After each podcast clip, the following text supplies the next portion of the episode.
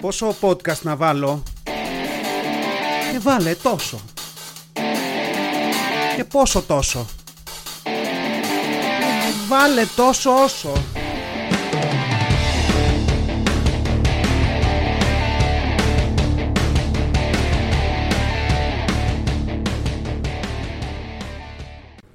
Τόσο όσο podcast, επεισόδιο 40.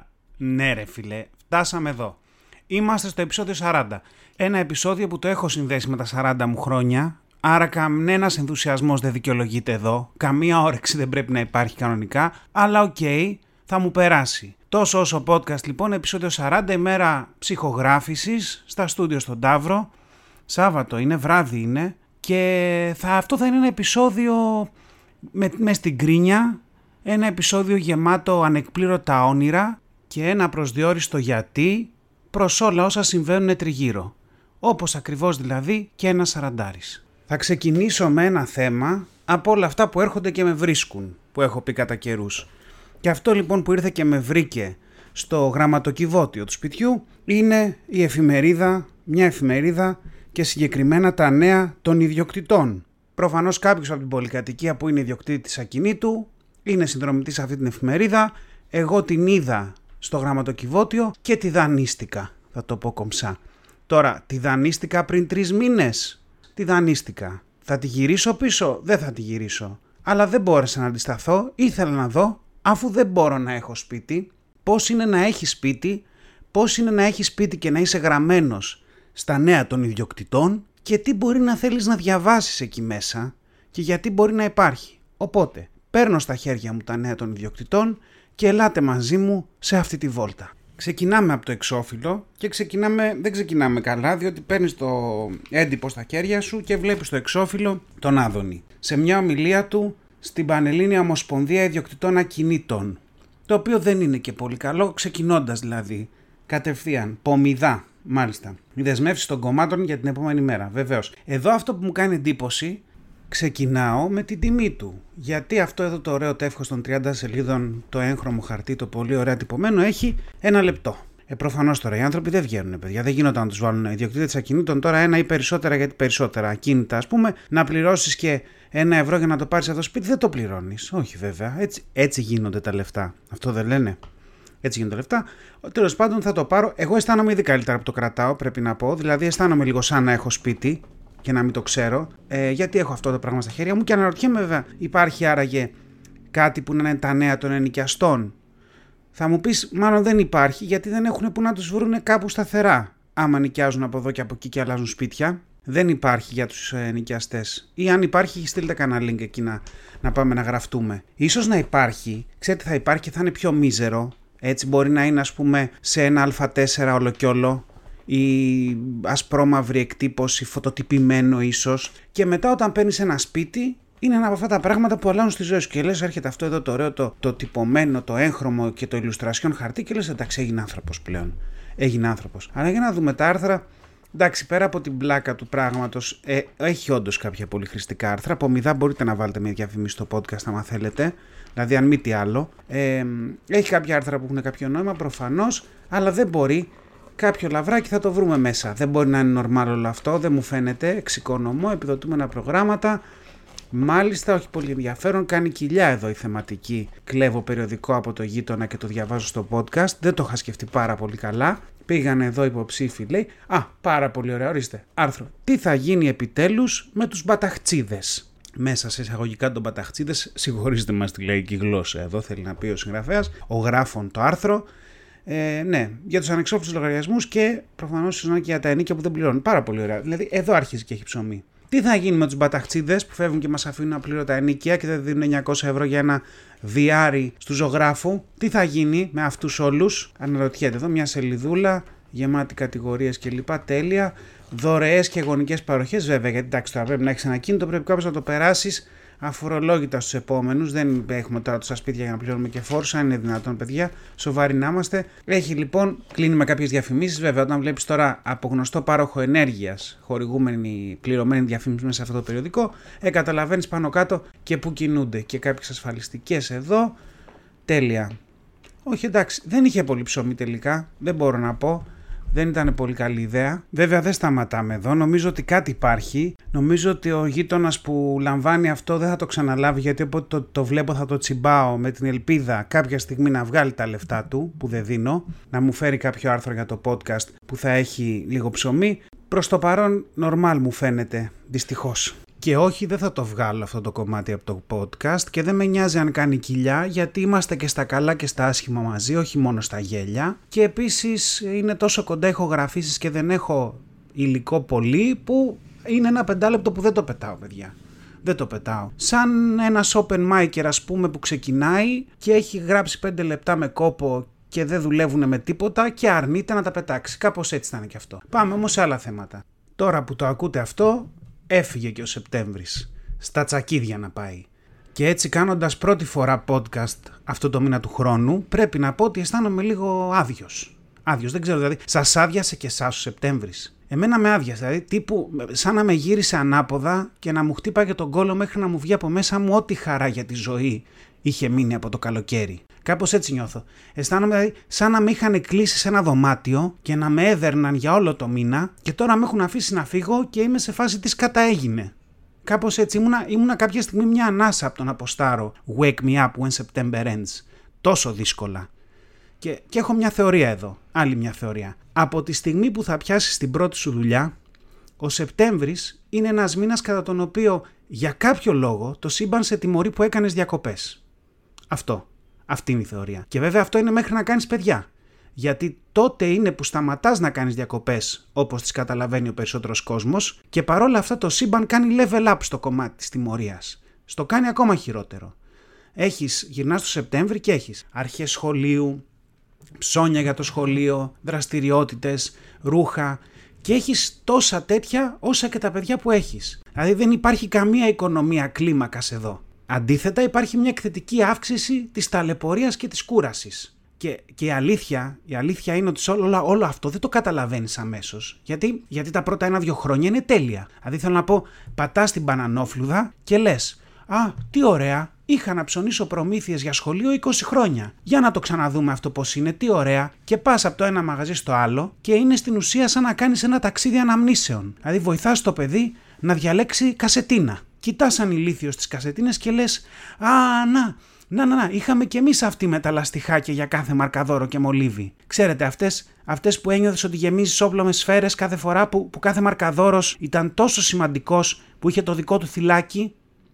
Αυτές που έξινες τόσο πολύ τα μολύβια και τα βάζε μέσα μετά που όπως τα έβαζες, τρυπούσαν και το φερμουάρ που είχε για να κλείνει κασετίνα και πήγαινες να τη βγάλεις από την τσάντα και χωνόταν το φάμπερ καστέλ ανάμεσα στον νύχι και το κρέας και μέσα σε εκείνο το νανοσεκόντ έκανες επανάληψη όλα τα θρησκευτικά που ήξερες; Ε, μόνο εγώ. Δεν πειράζει, δεν πειράζει. Μα αν είναι μόνο εγώ, δεν πειράζει. Ε, ανοίχτηκα έτσι κι αλλιώς και θα το συνεχίσω. Ή το άλλο, το άλλο που πας για ψώνια με το παιδί και πας και παίρνεις από το ράφι τετράδια και τα ανοίγεις στη μέση και θάβεις τη μύτη σου μέσα και παίρνεις μια τόσο βαθιά τζούρα που σχεδόν μυρίζεις το δάσος από όπου προήλθε το χαρτί. Ε, βασικά Τώρα, αυτά, αυτά τα τετράδια που έχεις στα μαγαζιά που πάμε και ψωνίζουμε είναι μάλλον από ανακυκλωμένο κολόχαρτο. Οπότε συμβολικά βάζεις τη μύτη σου μέσα σε 10.000 κόλου ταυτόχρονα. Τώρα, εδώ θα μπορούσατε κι εσείς να διαφημίσετε την επιχείρησή σας με σχολικά είδη και να γλιτώσετε τέτοια άθλια υπονοούμενα. Πάλι και εδώ μόνος μου, παιδιά. Μ; Και σε αυτό μόνος μου, ε. Δεν πειράζει, πάμε παρακάτω. Ή το άλλο που πας και παίρνεις τις γόμες που είναι με άρωμα, αυτές τις ροζ που μυρίζουν χημική φράουλα και τις χώνεις και αυτές στη μύτη. Ναι, το ξέρω, πρέπει να το δω λίγο με το τι βάζω στη μύτη μου, οκ. Ή που κάνεις το άλλο, που όπως ψωνίζεις, βάζεις μερικά μολύβια και για σένα στο καλάθι του παιδιού. Μ; Να έχουμε μερικά παραπάνω, έτσι λες. Αλλά δεν το κάνεις γι' αυτό βέβαια. Το κάνεις γιατί αυτά τα κίτρινα μαύρα μολύβια με την κόκκινη άκρη στο πάνω μέρος, που ακόμα δεν ξέρω γιατί το είχαν αυτό, έχουν καλωδιωθεί μέσα σου με τέτοιο τρόπο που θα τα αγόραζες ακόμα κι αν λιμοκτονούσες. Δηλαδή, ακόμα κι αν είχες ένα ευρώ στην τσέπη και ήταν ή δύο μολύβια ή μια τυρόπιτα, θα έπαιρνες τα μολύβια. Και αυτό γίνεται γιατί με τόσο μάσιμα σε αυτά τα μολύβια, ο εγκέφαλος σου πλέον τα αναγνωρίζει σαν γραφική ύλη, αλλά και σαν τροφή ταυτόχρονα. Πάλι μόνος μου. Δεν πειράζει, θα σας βρω κάπου. Πάει και πιο κάτω. Ή το άλλο που παίρνεις μπλάνκο, ξέρετε, το αντρικό, το υγρό, όχι τις φλωριές με την ταινία. Γιατί μπορεί το παιδί να είναι Δευτέρα Δημοτικού και να μην γράφει με στυλό, αλλά αυτή η ρουφιάνα η μυρωδιά Δεν υπάρχει ρε φίλε. Και εκεί είναι που ακούς τη φωνή από το τέλος του διαδρόμου να λέει «Μπαμπά, γιατί έχεις βγάλει αυτό το άσπρο μπουκάλι από τη συσκευασία και το χώνεις στη μύτη σου» Ενώ από την άλλη, όταν πάμε σούπερ μάρκετ και ανοίγουν το χυμό και τον πίνουν μέσα στο σούπερ μάρκετ πριν να φύγουμε και φτάσουμε στο ταμείο, είναι καλά. Αν τέλος πάντων, ναι. Εν τω μεταξύ, έχω και μια θεωρία εδώ. Η θεωρία λέει ότι το μπλάνκο είναι το gateway drug για το φραπέ.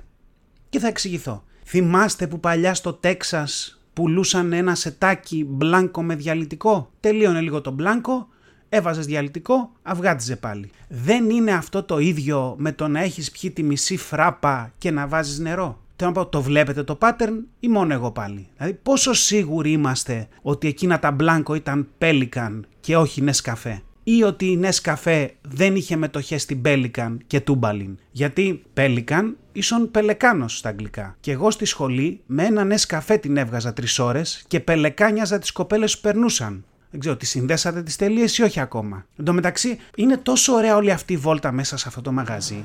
Τόσο ωραία. Και πιάνεις ό,τι μαλακή έχει μικρός και την αγοράζεις. Και όλα καλά. Και είσαι σε φάση, Α, τι φτηνό που είναι αυτό και τι φτηνό που είναι το άλλο. Νοσταλγία με ένα ευρώ. Φέρε πέντε. Μ; Μέχρι που φτάνεις στις τσάντες. Όταν φτάνεις στις τσάντες, είσαι σε φάση από τι σκατά είναι φτιαγμένη αυτή; Δηλαδή θα την κρατήσει το παιδί μέχρι το φανταρικό του; Έχει, έχει αρκετές θήκες για να βάλει το λάπτοπ όταν περάσει πανεπιστήμιο; Έχει αρκετές θήκες για να, για, να, για να την πάρει και για τις διακοπές; Ε; Δηλαδή και, και μετά βέβαια αφού το βιώσει όλο αυτό θυμάσαι ότι κάθε χρόνο όταν ήσουν μικρός στο σπίτι σου η κουβέντα δεν γινόταν για το πόσα μολύβια θα πάρεις, αλλά γινόταν για την τσάντα. Και τώρα ξέρεις γιατί. Αλλά ναι μπαίνεις σε όλο αυτό το τρυπάκι με τα σχολικά και περνάς καλά. Περνάς καλά για μια φορά. Γιατί την επόμενη έχεις δει τις κασετίνες και γενικά έχεις δει και ό,τι νέο έφερε η τεχνολογία στον κλάδο των σχολικών τα τελευταία χρόνια. Spoiler alert εδώ, δεν έφερε τίποτα ιδιαίτερο. Αλλά ναι, και πλέον μετά από αυτό όλα είναι μια αγκαρία. Θα μου πεις, τι περίμενες; Ευχαριστώ για την ερώτηση, θα σας πω τι περίμενα. Περίμενα μια κασετίνα με ένα ενσωματωμένο power bank για παράδειγμα. Περίμενα μια κασετίνα με ένα ψηφιακό θερμόμετρο. Αντί για εκείνα τα ηλίθια που είχαμε εμείς τις κασετίνες με τα κουμπιά. Τα θυμάστε, εκείνα που έδειχναν μια σταθερή θερμοκρασία και δεν άλλαζαν ποτέ; Γιατί, γιατί ήταν απλά μια κινέζια με χρωματιστό χρώμα, με χρωματιστό χρώμα, με χρωματιστό υγρό μέσα. Τίποτα άλλο. Θα περίμενα, δεν ξέρω, θα περίμενα παιδί μου ένα Bluetooth κάπου, οπουδήποτε. Γιατί ως γνωστόν όλα γίνονται καλύτερα αν τους βάλεις πάνω Bluetooth. Αλλά τίποτα. Δηλαδή θα περίμενα μια γόμα με ένα σύστημα εντοπισμού. Για να σταματήσει κάποια στιγμή αυτή η φάση με τις κλεμμένες γόμες να ήταν μια γόμα με ένα ωραίο Bluetooth, ορίστε, η οποία θα επικοινωνούσε με το κινητό του παιδιού και όποτε κάποιος την έκλεβε και την έπαιρνε, την έχανε, θα πάταγε ένα κουμπί και αυτά άρχισε να ουρλιάζει, ας πούμε, η γόμα. Να δεις μετά. Και α, δεν τα λέω από το μυαλό μου αυτά. Έρευνες έχουν δείξει ότι η κλοπή της γόμας στα 6 χρόνια ενός παιδιού είναι το gateway drug για τους μελλοντικούς ληστές τραπεζών. Βεβαίως. Μιλάμε Έρευνες τώρα που έχουν κρατήσει χρόνια. Γιατί πήραν δείγμα από παιδιά που έκλεψαν γόμες όταν ήταν 6 χρονών και περίμεναν 15 και 20 χρόνια για να δουν αν όντως θα γίνουν ληστές τραπεζών. Και κάποια έγιναν. Και ναι, OK, okay, όχι, συμφωνώ ότι υπάρχουν και άλλοι παράγοντες που επηρεάζουν, αλλά υπάρχουν και αυτοί οι παράγωμε που οδηγούν με βεβαιότητα στην παραγωμία. Και ναι, δεν έγιναν όλοι οι ληστές. Όντως, κάποιοι κατέληξαν σε βουλκανιζατέρ να κάνουν αναγόμωση ελαστικών. Το ακούω. Και υπάρχουν βέβαια και αυτοί που απεξαρτήθηκαν από όλο αυτό και κατέληξαν καπετάνιοι σε πλοία της άγωμης γραμμής. Και ναι, όλο αυτό το έκανα για τα λογοπαίγνια με τις γόμες. Το ξέρω, γομήθηκα. Πάμε σε κάτι άλλο. Εντάξει, δίκιο έχετε. Άρθρο. Έπεσα σε ένα άρθρο τις προάλλες, το οποίο μου έκανε μια κάποια εντύπωση. Διάβασα λοιπόν στο άρθρο «Κολονάκι». Εντοπίστηκε ο πλωστάσιος σε υπόγειο. Εντάξει, αυτό τώρα το κάνεις κλικ άμα το βρεις, δεν το αφήνεις. Βαρέα όπλα, πυρομαχικά και χειροβομβίδες εντοπίστηκαν σε υπόγειο του Κολονακίου. Το άρθρο λοιπόν έλεγε ότι μια ναυτιλιακή νοίκιαζε το κτίριο και πήγαν να κάνουν κάτι εργασίες. Και πέρασαν από μια χρονοπύλη κατά κάποιο τρόπο και μπήκαν στο 1950 και βρήκαν ένα μπαούλο. Και το μπαούλο είχε μέσα το οπλοστάσιο του Τζον Wick. Αν ο Τζον ζούσε στο 1950. Γιατί λέει βρήκαν πέντε τυφέκια μεταξύ των οποίων ένα μιένα, ένα πολυβόλο και ένα αεροβόλο, καθώς και τρεις χειροβομβίδες και 500 φυσίγγια. Τώρα, ναυτιλιακή και όπλα είναι μια πρωτοτυπία, γιατί συνήθως αυτοί μπλέκονται με ναρκωτικά. Αλλά anyway, είναι εκπληκτικό ε, σαν είδηση. Και εντάξει, τώρα σε πολλούς κάνει εντύπωση η είδηση. Εγώ πιστεύω ότι δεν πρέπει να μας κάνει εντύπωση. Θέλω να πω, στο κολονάκι μένουν ως επιτοπλίστων μεγάλες αθηναϊκές οικογένειες που είχαν λεφτά από πάντα. Αυτό που λέμε παλιά λεφτά. Άρα, τι πιο λογικό από το να βρεις εκεί και παλιά όπλα. Μ; Και απ' την άλλη, απ' την αυτιλιακή, λένε ότι ήθελαν να κάνουν κάποιες εργασίες στο χώρο. Οπότε τα συνεργεία που βρήκαν τα όπλα θα είχαν σίγουρα μαζί τους οικοδομικά υλικά. Πλακάκια, κόλλες κλπ. Ε, όπως αποδείχτηκε, είχαν και οπλισμένο σκυρόδεμα τελικά. Έτσι. Δηλαδή, το, βέβαια, το κερασάκι στην τούρτα μετά ήρθε όταν σε άλλο ρεπορτάζ διάβασα σε ηλικιωμένο συλλέκτη ανήκει ο πλεισμός που εντοπίστηκε στην αποθήκη. Που όσο πάει γίνεται και καλύτερο αυτό. Γιατί αυτό το ρεπορτάζ λέει ότι τελικά πουλήθηκε η αποθήκη στην αυτιλιακή και ο ηλικιωμένος πρώην ιδιοκτήτης μένει στο εξωτερικό και απλά έτυχε να ξεχάσει εκεί τον Παόλο με τα όπλα. Το οποίο να πω κάτι εδώ και αυτό λογικό θα πω ότι είναι, γιατί αν δεν ξέρεις τι έχεις γενικά, αν έχεις ένα σκασμό λεφτά και πράγματα, όντως υπάρχει μια πιθανότητα αν έχεις μια συλλογή με όπλα και χειρομοβίδες, να την ξεχάσεις. Δηλαδή και να τη θυμηθείς, δηλαδή. Δεν, δεν είναι ότι μπορείς εύκολα να την κατεβάσεις στην ανακύκλωση και μετά να φύγεις φυρίζοντα αδιάφορα. Αλλά ναι, δηλαδή την ξεχνάς και τη δίνεις και με το σπίτι αν το πουλήσεις. Αυτό, αυτό δηλαδή πρέπει να πήγε κάπως έτσι. Κύριε Κωστά, ο Νίκος από το μεστικό είμαι. Το δείξαμε το ακίνητο και ενδιαφέρθηκε μια ναυτιλιακή. Ποιο, ποιο απ' όλα, ποιο. Αυτό στο κολονάκι, κύριε Κώστα, με την υπόγεια αποθήκη. Α, ναι, ναι. Μόνο μια ερώτηση έχω. Είναι ένα μπαούλο στο υπόγειο. Το, το θέλετε αυτό; Δεν ξέρω μωρέ. Όχι, τίποτα σε μεν της μακαρίτσας της μάνας μου θα είναι. Δηλαδή κάπως έτσι πρέπει να πει γι' αυτό και, και σκεφτόμουν ότι απ' την άλλη άντε να βγάλει άκρη αστυνομία από το τηλέφωνο με τον παππού που θα είναι και καμιά 90 ετών που τα βρήκε όλα αυτά και τι ήταν. Δηλαδή θα ήταν, δεν ξέρω παιδί μου, ένας γείτονας μου εδώ στον Παόλο να το φυλάξω. Δηλαδή λέει ένα τέτοιο και καθάρισε γιατί θα πω φυλάκι, δεν θα πάει. Δεν θα πάει γιατί έχει αυτή τη δυνατότητα όπως όλοι οι μεγάλοι άνθρωποι που αν δεν θέλει να βγάλεις άκρη μαζί του δεν μπορείς να τον αναγκάσεις. Δηλαδή, ακόμα και ο πιο έμπειρος ανακριτής δεν μπορεί να πάρει λέξη από γέρο που δεν γουστάρει πολλά πολλά. Τώρα, μπορεί αν ψάξουν λίγο παραπάνω στο υπόγειο να βρουν τίποτα τσιμεντωμένους από τον εμφύλιο ή τη μεταπολίτευση. Μπορεί. Θα καταφέρουν να πάρουν κουβέντα από τον παππούλη που κάνει τη ζωή του κάπου στην Ελβετία και χέστηκε. Με τίποτα. Μ; Αλλά ναι, κάτι τέτοια γίνονται με τους παντός είδους συλλέκτες. Δεν μπορείς να είσαι σίγουρος για το τι σκατά μπορεί να μαζέψουν με τα χρόνια. Τώρα, αν εγώ πάθω κάτι αντίστοιχο, το πολύ πολύ να βρουν παλιά λάπτοπ, συλλεκτικές τηλεκάρτες, κάρτες Panini, μαζί με ένα παλιό Game Boy, καλώδια USB σε HDMI, HDMI σε SCART, SCART σε εκτυπωτή και δεν ξέρω εγώ τι άλλο. Α, ναι, και εκείνον τον ηλιακό φορτιστή που είχα πάρει για το κάμπινγκ. Μη ένα και τουφέκια και σφαίρες δεν θα βρουν, σίγουρα. Και απ' την άλλη, επειδή το έκανα πρόσφατα, το ξεκαθάρισμα στα υπάρχοντα του παππού, εμένα ο δικός μου παππούς δεν μου άφησε όπλα και χειροβομβίδες. Έτσι. Δεν μου άφησε τέτοια για να μπλέξω με τον νόμο, αλλά μας άφησε περίπου 3.000 CD του Καζατζίδη, του Διονυσίου και του Αγγελόπουλου, τα οποία βέβαια επειδή δεν θυμόταν κάθε Κυριακή να πάρει το πρώτο θέμα, όσα είχαν σειρές, τύπου τα καλύτερα του Στέλιου 1, 2, 3, 4 και 5, πάντα ένα γαμημένο λείπει. Ένα. Αλλά στην αρχή δεν το ήξερα και λέω, εντάξει, αυτά είναι να τα βάλω σε ένα κουτί, σε ένα ράφι να υπάρχουν κάπου. Κρίμα είναι να πεταχτούν. Έτσι δεν λες, γιατί μπορεί κάποια στιγμή να αγοράσω ένα CD player να τα παίξω. Ή αυτό δουλεύει και ανάποδα. Μπορεί κάποια στιγμή να τα παίξω και να αγοράσω ένα CD player. Και να κάτσω για κάποιο λόγο να ακούσω καζατζίδι να μου μαυρίσει ψυχίλες και έχω φύγει μετανάστη στη Γερμανία το 70 να δουλέψω σε λιγνητορυχείο. Μπορεί. Δηλαδή αυτός είναι ο τρόπος σκέψης που ξεχωρίζει τον νορμάλ άνθρωπο από το ρακοσυλλέκτη. Και πας λοιπόν και τα βάζεις σε ένα ράφι και λείπει ένα από κάθε σειρά. Λες και το έκανε επίτηδες ο κερατάς. Δηλαδή θα τα πάρω όλα εκτός από ένα. Να κάτσετε να τα τακτοποιείτε και πάντα να λείπει κάτι. Σε αυτή την κατάσταση είμαι και επειδή με τη βλακιά που με δέρνει ας πούμε, είμαι στο τσακ από το να τα πετάξω όλα. Γιατί προτιμώ χίλιες φορές να λέω ότι δεν έχω καθόλου τη συλλογή του Καζατζίδη από το πρώτο θέμα, από το να λέω ότι έχω το 1, το 2, το 3 και το 5. Έτσι δουλεύει το δικό μου το μυαλό. Αντός πάντων, ναι, αυτά τα νέα με, τον, με τους παππούδες και με τον συγκεκριμένο παππού που είχε ένα μικρό πλωστάσιο ξεχασμένο σε ένα μπάουλο. Ε, σε άλλα νέα, σε άλλα νέα, στην πιο θα πω what the fuck στιγμή του χρόνου, έμαθα τις προάλλες για δύο ονόματα που υπάρχουν στη Λατινική Αμερική, τα οποία δεν θα μπορούσα καν να φανταστώ. Ελάτε μαζί μου. Υπάρχουν λοιπόν άντρες στη Λατινική Αμερική με το όνομα Ουσνάβη και γυναίκες με το όνομα Αϊλόβνη. πάμε να το πάρουμε από την αρχή. Σε εκείνα τα μέρη του κόσμου, όταν έκανε την εμφάνισή του το Αμερικανικό ναυτικό, εκεί στο 1970 ας πούμε, οι ντόπιοι διάβαζαν στην πλώρη των καραβιών US Navy.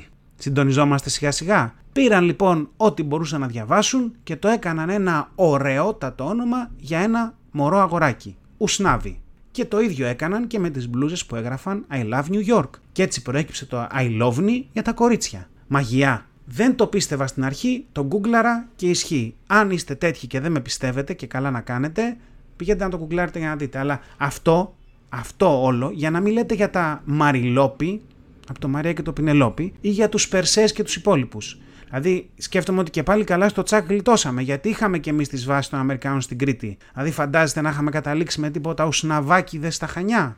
Ωραία, δεν θα ήταν.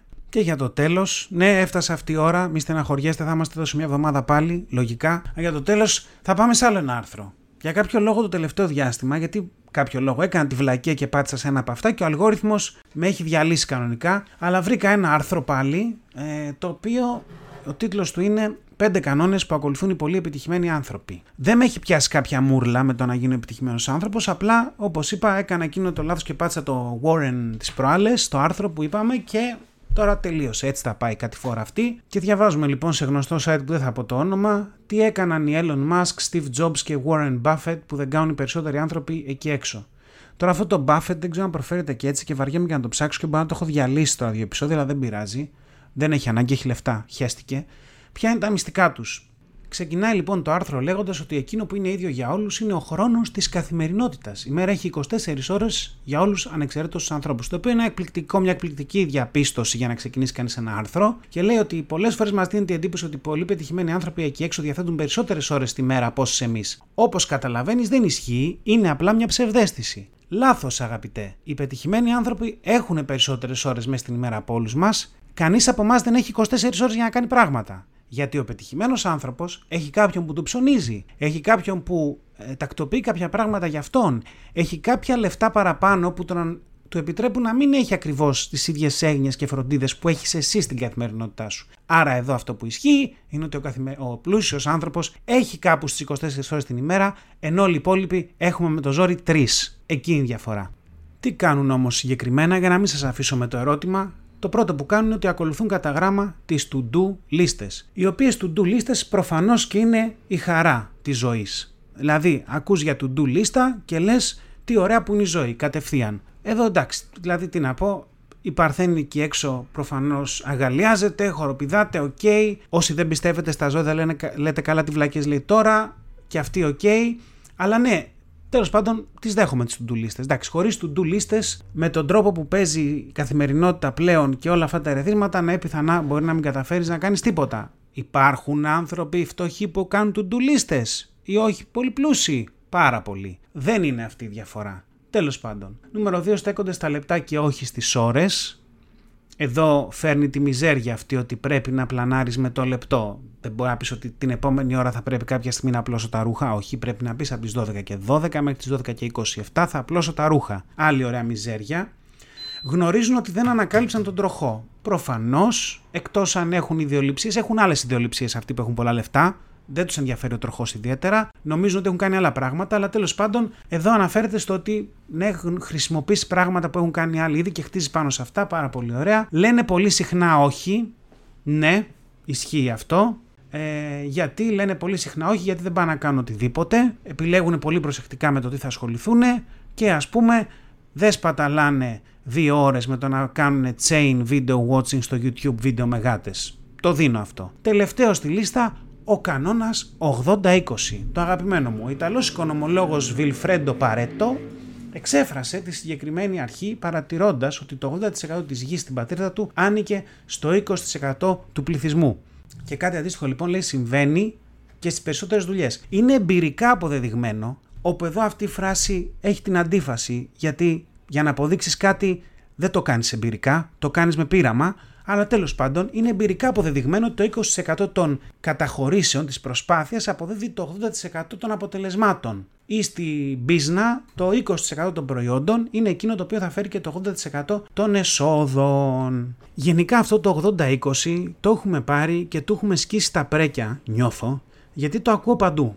Και εντάξει, μπορεί ο Παρέτο μια χαρά να τα πει. Αυτός ήταν καλός. Καλός. Γιατί τον, τον θυμάμαι και από, τα, από τις σπουδές. Και όντως αυτό που είπε ότι 80% της γης στην πατρίδα του ανοίξει το 20% του πληθυσμού είχε ένα δίκιο. Σήμερα αυτό έχει αλλάξει γιατί νομίζω ότι γύρω στο 1% ε, του πληθυσμού έχει στην κατοχή το 99% των χρημάτων στον πλανήτη. Οπότε δεν βλέπω κανέναν να έχει αλλάξει τον κανόνα για να το πάει στο 1 με 99 ή στο 5 με 95. Αλλά τέλος πάντων αυτή είναι άλλη κουβέντα για άλλη στιγμή. Εμένα αυτό που μου αρέσει πάρα πολύ είναι τι ωραία που έχει δουλέψει αυτό το 80-20 και το παίρνουμε παντού σαν να είναι Ευαγγέλιο. Χωρίς καμία επιστημονική απόδειξη. Λέμε ότι, α, βέβαια, το 80% αυτό που θα κάνεις ε, δεν είναι χρήσιμα και δεν σε βοηθάνε.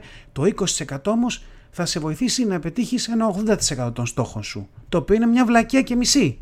Τελείως δηλαδή, αν το δεις στη βάση του. Αλλά είναι από αυτά τα ωραία που τα ενσωματώσαμε και τα παίρνουμε και τα πάμε βόλτα. Όπως το αν βρεις το χόμπι σου και το κάνεις δουλειά δεν θα χρειαστεί να δουλέψεις μια μέρα στη ζωή σου. Αυτό.